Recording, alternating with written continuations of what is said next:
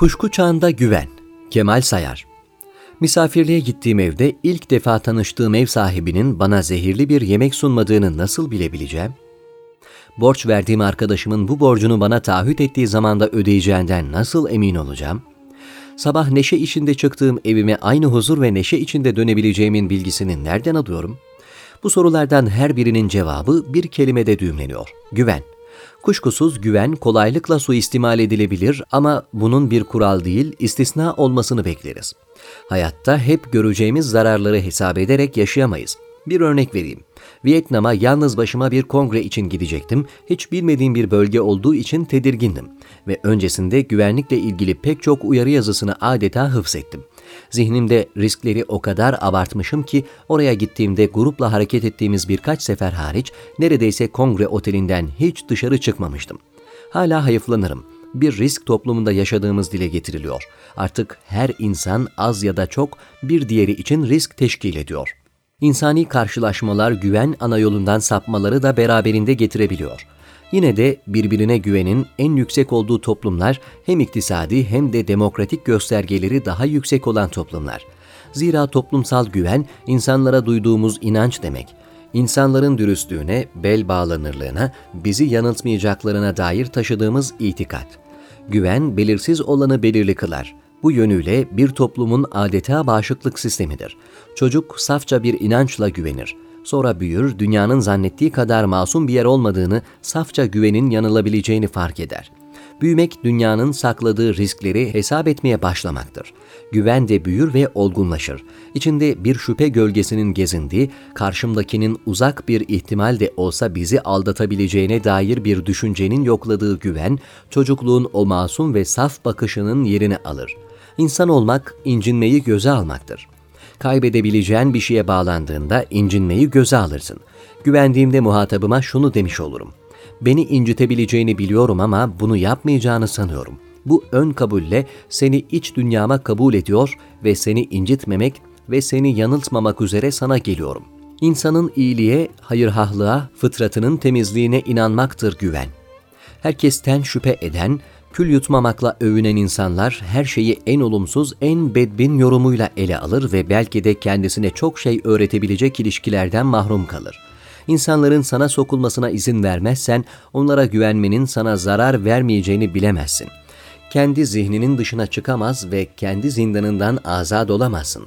Güven kırılgandır, çaba ister ama aynı zamanda vaitkardır. Size insan bahşeder. Bize benzeyene daha çok güvenir kıyafetini, eğitimini, inançlarını yakın bulduğumuz kişiye kendimizi daha yakın hissederiz. Oysa büyük aldanışlar tam da burada zuhur eder. Müşkil odur ki sureti haktan zuhur ede. Güven her bakımdan sosyal ilişkilerimizin ana dokusunu oluşturur. Güven bir babaya, geleneğe, dosta, tanrıya sırtını yaslayabileceğini hissetmektir. Birine inanabilirsiniz ama onun kudretine ve esirgiyiciliğine dair umut beslemediğiniz müddetçe ona güvenemezsiniz. Emniyet hissi mesafeyi iptal etmeyen bir temasla da yaşanabilir. Ama yalnızca bu şekliyle güven, o uzaklığı birinin aşıp size gelmesi beklentisidir. Onun bunu yapabilecek kudrette olduğunu ve kendisinin bunu ona yaptıracak kadar önemli olduğunuzu bilirsiniz.'' Toplum düzeni ve istikrar açısından emniyet hissinin önemi elbette yatsınamaz ama insanı iyileştiren bu tür bir aşkın güvendir daima. Batıdan başlayarak geleneksel dünyanın parçalanmasının çok sayıda öngörülebilir ve arzulanan neticeleri oldu ve ondan daha fazla miktarda da akla gelmeyecek daha sarsıcı tali serpindileri bir başka uzak memlekette yerleşmeleri için ferman çıkınca yanında götüreceği şeyleri toplaması için verilen kısa sürede gidip köyünün en eski mezar taşlarını söken birini anlatan bir hikaye vardır. Niçin bunları yanında sürüklediği merak edilince onların bana ait olduğunu ispatlamak için dikip bunları göstereceğim demiş. Eskilerin belki ancak çok travmatik tecrübelerle yüzleştiği sürgünlük yahut yerinden edilme hali her modern insanın kanıksadığı badirelerden biridir.'' Metropoller çevreden ve taşradan gelen insanları birbirine yabancı kılarak birlikte yaşatmakta temayüz eder. Geleneksel dünyada yabancı insanların yaşamında belki hiç karşılaşılmayan çok nadir ve emrivaki hallerde birkaç gün abartılı bir şekilde konukseverliğe boğulup yersizliğini unutmasına izin verilmeyen, ertelenmiş ve ötelenmiş arızi bir karakterdi. Modern kentlerde ise yabancı her yerde evin kapısından dışarı adım attığınız andan itibaren öteleyemediğiniz bu insanlarla erteleyemediğiniz temaslar yaşamak zorunda kalıyorsunuz mütemadiyen. Emniyet hissi yaşı artık bir haddi aşmış pek azımızın sıcak, huzurlu bir öğleden sonrası duygusuyla hatırlayabildiğimiz uzak bir şey. Kilitlenmeye lüzum görülmeyen kapılar, komşuya ve sokağa emanet edilen çocuklar, mahalle bakkalına götürülen minik borç defterleri, geç saatlerde dönülen, uyumuş çocukların kucaklarda taşındığı ev gezmeleri. Tüm bunlar büyük kent yaşamının müeyyidesiz bırakmayacağı naiflikler. ABD'de yapılmış bir çalışma çocukların sosyal sahalarının bir çeyrek yüzyıl öncesine göre neredeyse %90 oranında küçüldüğünü ortaya çıkarmış. Gün geçmiyor ki insana güvenimizi tuzla buz eden bir haberle karşılaşmayalım. Sosyal medyanın da şehamet tellallığı ve yardakçılığıyla insan insanın kurdu duran anlayışı bir kara duman gibi aramızda yürüyüp sızıyor ruhlarımıza.'' Ionna Kuchuradi, güvenin bir kişinin başka bir kişiye yaşattığı tortu bırakan yaşantılar şeklinde tanımladığı etik kişi değerlerinden birisi olduğunu belirttikten sonra güveni bu değerlerin farkında olan birinin ilişkide olduğu diğer kişinin birçok eylemini doğru değerlendirmesi sonucu o kişinin değersiz bir eylemde bulunmasından edindiği bilgiye dayanan, onu değersiz bir eylemde bulunmayacağından emin olması hali olarak açıklıyor. Oysa biz artık kimseye onu tanıyacak kadar yakın ve hatta ilgili değiliz. En yakın olduklarımız tarafından bile istismar edilme tedirginliğine alıştırılıyoruz. Ancak insan güven duymaksızın yaşayamaz çünkü insan bekler. Hakşinas insanı güvenle, haksızlık edeni ise korkuyla bekleriz. Güven umudun sağ elidir. Bu yüzden korku ve kaygı ise bir tür gizli küfür sayılan umutsuzluğun hempası sayılır. Ancak güven aslında tek odaklı bir ilişki biçimi değil. İki insan arasında gider gelir. Böyle olursa anlamlıdır. Ben sana söylediklerimden sorumluyum ve sen de bana söylediklerinden sorumlusun. Yaptıklarımızdan karşılıklı olarak birbirimize sorumluyuz. Bir sosyal tutkal olarak güven. Güvenin yetişkin hayatında dahi bönlüğe büründüğü durumlar vardır. Bir kültürün keskin inançlı müntesibinin kült liderine duyduğu güven, sadece daha fazla istismar edilmesine yol açacaktır. Politik liderlere duyduğumuz katışıksız güven, makul dozda bir inançsızlıkla gölgelenmelidir ki bir şeyler yanlış gittiğinde onlardan hesap sorabilelim. Güven en katışıksız halini Allah'a güvende bulur. Merhamet Akif'in diliyle Allah'a dayan, saye sarıl, hikmete ram ol, yol varsa budur, bilmiyorum başka çıkar yol.'' Bir başka şair Göte şöyle yazar. İnanç bugün ve gelecek adına önemli bir güven duygusudur. Bu emniyet duygusu çok büyük, çok güçlü, bilinmeyen bir varlığa güvenmekten doğar. Her şey bu güvenin sarsılmaz oluşuna bağlıdır. Bu varlığa ne şekilde tasavvur ettiğimizse bizim diğer yeteneklerimizle hatta içinde bulunduğumuz şartlarla ilgilidir. Bunların ne olduğunun bir önemi yoktur. İnanç, her bireyin kendi duygusunu, zekasını, hayal gücünü, yetenekleri ölçüsünde içine atmaya hazır olduğu kutsal bir kaptır. Bugün güvenle ilgili meselelerin bu kadar konuşulmasının ve güven buhranından bahsetmemizin en önemli sebebi belki artık bizlerin de emin insanlar olmaktan çıkmamız, bizler güvenilmekten uzaklaştığımız oranda güven hissi kayıplara karışıyor. Onun yerine şüphe ve kuşkuculuk arzı endam ediyor toplumsal boyutta güvenin kaybı, güvenilirliğin kaybıyla at başı gidiyor. Modernleşmenin getirdiği parçalanmalardan birisi de her ortama göre kimlik, kişilik değiştiren bu kalemun kişilikler. Bu kalemun kişiliklere büründüğü nispette insan teki güvenilir, bel bağlanır, omzuna yaslanılır, özü sözü bir, sözünün eri, tutarlı ve bütünlüklü bir varlık olmaktan uzaklaşıyor. İnançtaki bağlılığın güveni tesis edememesi bugün büyük trajedimiz. Alemdeki parçalanmışlık, kesret her zaman için bir yozlaşmayı ima eder. İnancımızdaki bu parçalanmışlık da ruhumuzu yozlaştırıyor. Güvendeki azalma, sahici maneviyattaki tevhid idrakindeki bir azalmayla at başı gidiyor. Peygamber Efendimiz el emin olarak bilinirdi. Kur'an-ı Kerim'in pek çok ayeti tartıda hile yapmamanın önemini vurgular, insanları emin olmaya, söylediği sözü kasteden ve o sözün arkasında durabilen kişi olmaya davet eder. Güven de temelde budur. Ben söylediğimi yapacağım. Senden de söylediğimi yapmanı bekleyeceğim. Karşılıklı güven aslında karşılıklı el emin olmaya bir davet ediştir. Elias Canetti, körleşmede insanların önünde duvar örülmüş bir gelecekle yüz yüze yaşamaları elbette ilk kez olmuyor. Ama insanlar daha önce bu duvarları sözün ve çağların yardımıyla aşarlardı. Umutlarını oluşturan farklı değerlere atıfta bulunurlardı. Bugünse kendilerini tekrar edip duranların dışında artık kimse konuşmuyor çünkü dünya bize uyarıları, öğütleri, dilekleri duymayan kör ve sağır güçler tarafından yönetiliyormuş gibi gözüküyor. Kısa bir geçmişte yaşadığımız yılların sergilediği oyun içimizde bir şey yıktı. Ve bu şeyde insanoğlunun bir başka insanla insanlığın diliyle konuştuğu takdirde onda insanca tepkiler yaratabildiğine yönelik o sonrasız güven duygusuydu diyor güveni yıkan farklı bir dilsizleşmeden, dilin tahliyesinden bahsediyor.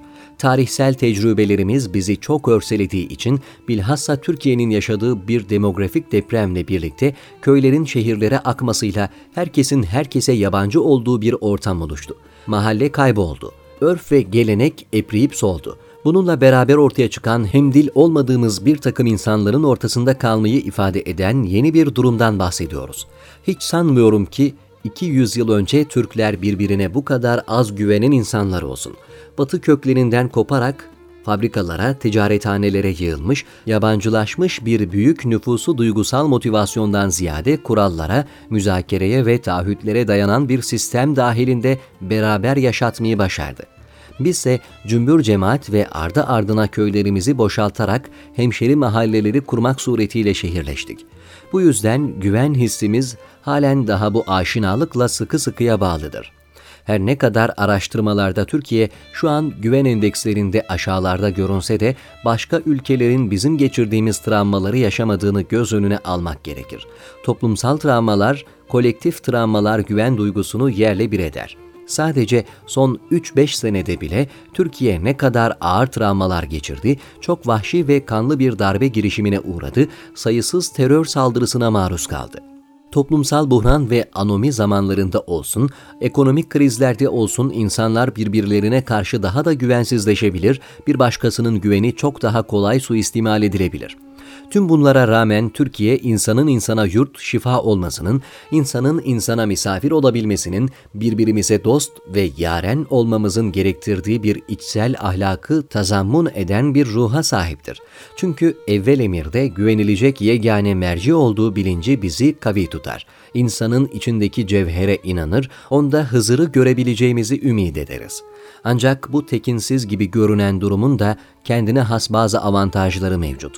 Toplum hukukun karşılıklı çıkarın ve gözetimin tedbirinden kurtulduğu anda ahlakın manevi yahut duygusal zemininin çöktüğü bir vasatta güveni orada zapt edebilecek bir şey de kalmaz. New York kentinde 1977 yılında bir gece boyunca süren elektrik kesintisi esnasında gerçekleşen yağmalama, soygun ve tecavüz olaylarının sayısı insan türüne beslenebilecek tüm güveni bir kez daha yıkmıştır. Kapattığımız asır türümüze olan güvenimize karşı ard arda ağır hüsrana uğradığımız bir dönemdi. Yenisi de çok parlak görünmüyor. Başka bir geceye tersinden bir örneğe gidelim. 15 Temmuz gecesi hava alanında olan bir dostum anlatmıştı. Tinercisinden sokak kabadayısına kadar çok farklı insanlar vardı havalimanında o gece direnen. İlginç olan şu ki mağazalardan bir paket bile alınmadı. O gece herkes bambaşka bir ruh ve iklimdeydi. Kuşkusuz iyiliğin coğrafyası yoktur ve iyi insanlar her yerdedir. Kötülük de fırsatını bulduğu her yerde başını kaldırır. Melun darbe girişimine kalkışanlar bu toplumun güven hissini tahrip gücü yüksek bombalarıyla ciddi bir biçimde zedelediler. Herkes size yalan söylediğinde demişti Hannah Arendt, sonuç sizin yalanlara inanmanız değildir. Sonuç artık kimsenin kimseye inanamaz olmasıdır hakikat ve yalan arasındaki çizginin muğlaklaştığı, neyin hakikat, neyin yalan olduğunun belirsizleştiği zamanlar, güven duygusunun en çok yara aldığı zamanlardır. Psikanalist Erik Erikson, psikososyal gelişim kuramında insan hayatında 0-18 ay arasını güven ve güvensizlik çağı olarak etiketliyor. Bebek doğduğunda yardıma muhtaç bir varlıktır. Kendi başına hayatta kalması mümkün değildir ona ihtimam gösterecek, onu besleyecek, onu teskin edecek bir varlık arar ve gözleri annenin gözlerini bulur. Anne onu pışpışlar, besler ve muhtaçlığını giderir. Eğer çocuk karnı acıktığında, gazı sıkıştığında, teskin edilmeye ihtiyaç duyduğunda anneyi yanı başında bulabiliyorsa, anne onun ihtiyaçlarına cevap verebiliyorsa, dünyanın güvenli bir yer olduğu ve karşısındaki insanın da güvenilir bir varlık olduğu bilgisiyle büyür. Ama anne tutarsız bir kişi ise bazen onun hayatında oluyor, bazen onu besliyor, bazen beslemiyorsa, bazen teskin ediyor, bazen etmiyorsa çocuk annesinin ve dolayısıyla dünyanın da tekinsiz ve güvensiz bir yer olduğunu hissetmeye başlar ve kaygılı bir şekilde büyür. Erikson'a göre güven duygusu hayatın bu ilk 18 ayında bakım veren kişinin mevcudiyetiyle, şefkatiyle, merhametiyle, çocuğunu sarıp sarmalamasıyla şekillenir güvensizliğin de o çağlardaki yoksulluklarla alakalı olduğunu söyler.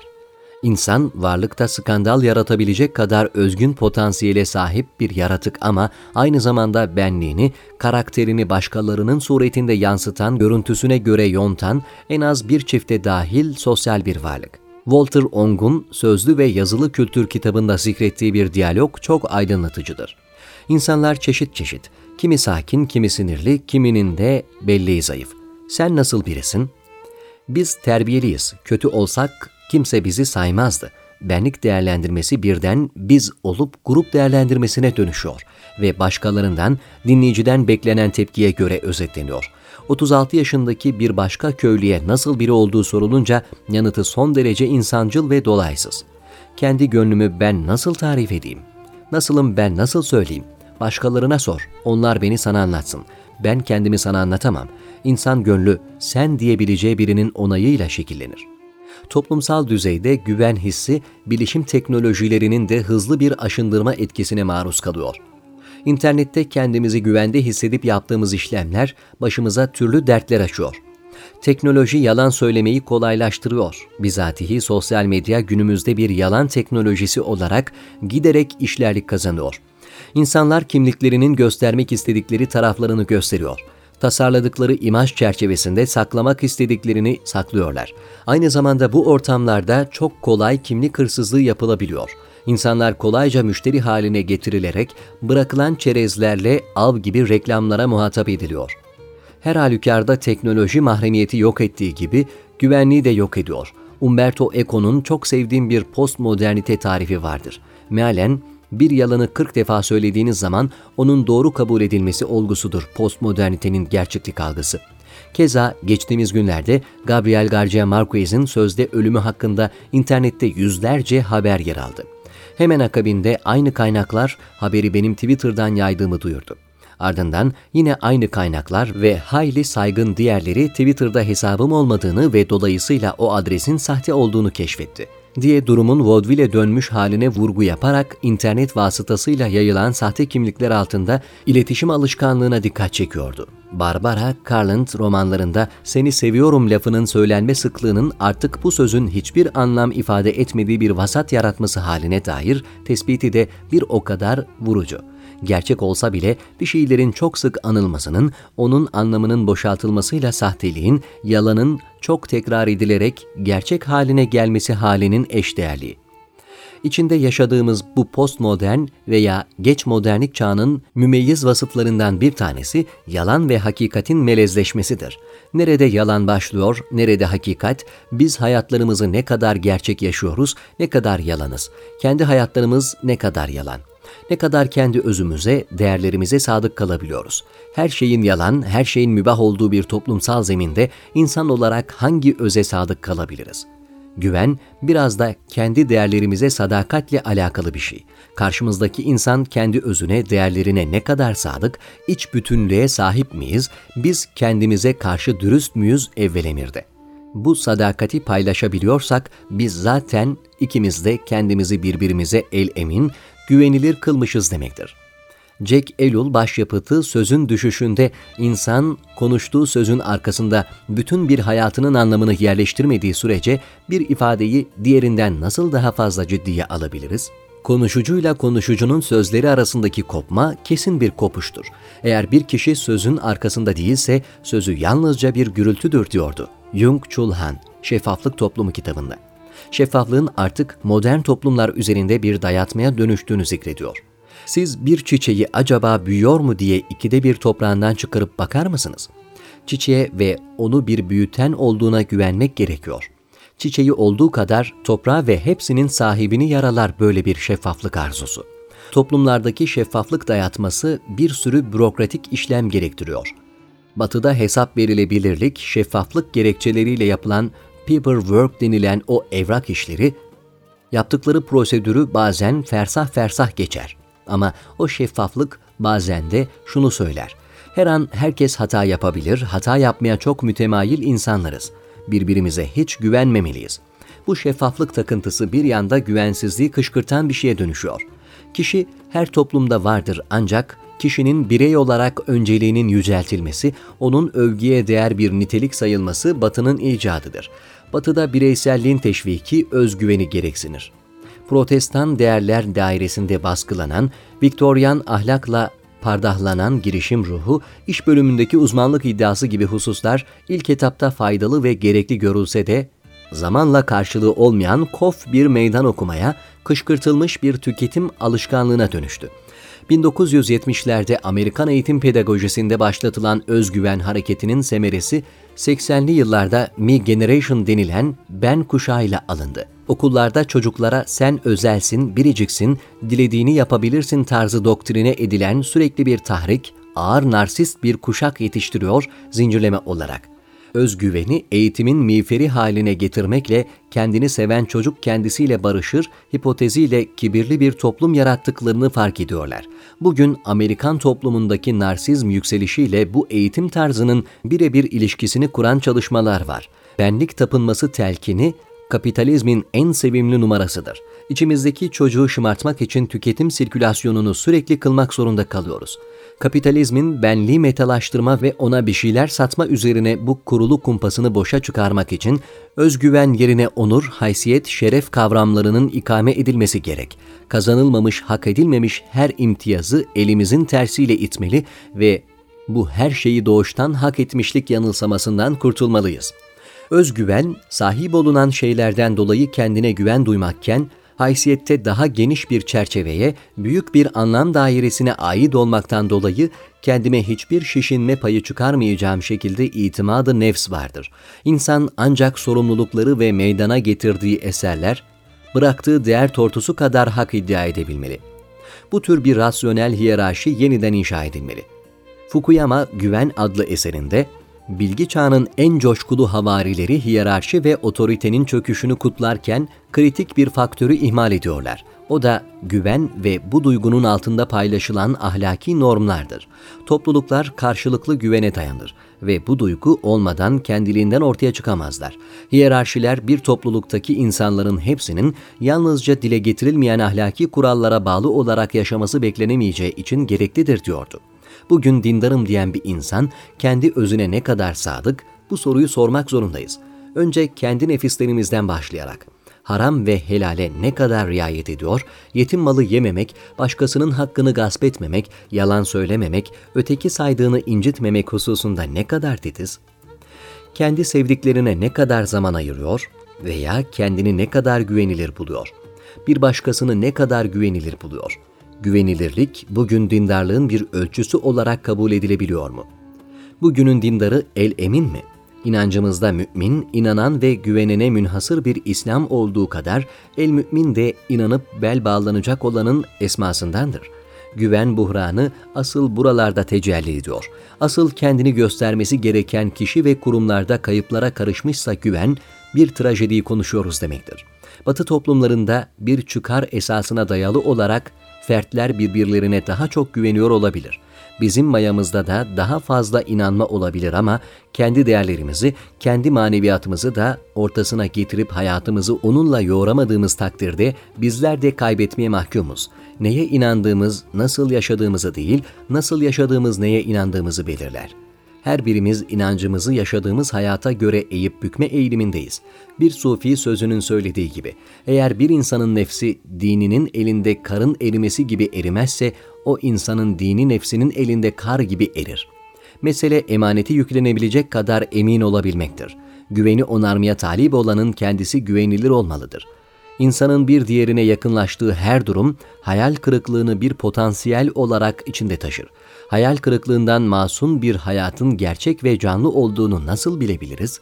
Cesaret o hayal kırıklığıyla yüzleşmek, ona rağmen hayatta ilerlemek, kendimizi güvenle ötekine açmaktır. Güven, bu dünyadaki eksikliğimizi tamamlar ve bizi içinde yaşadığımız dünyanın güzelliğine inandırır. Öyle bir hediye verir ki bize uğruna hayal kırıklığına değer.''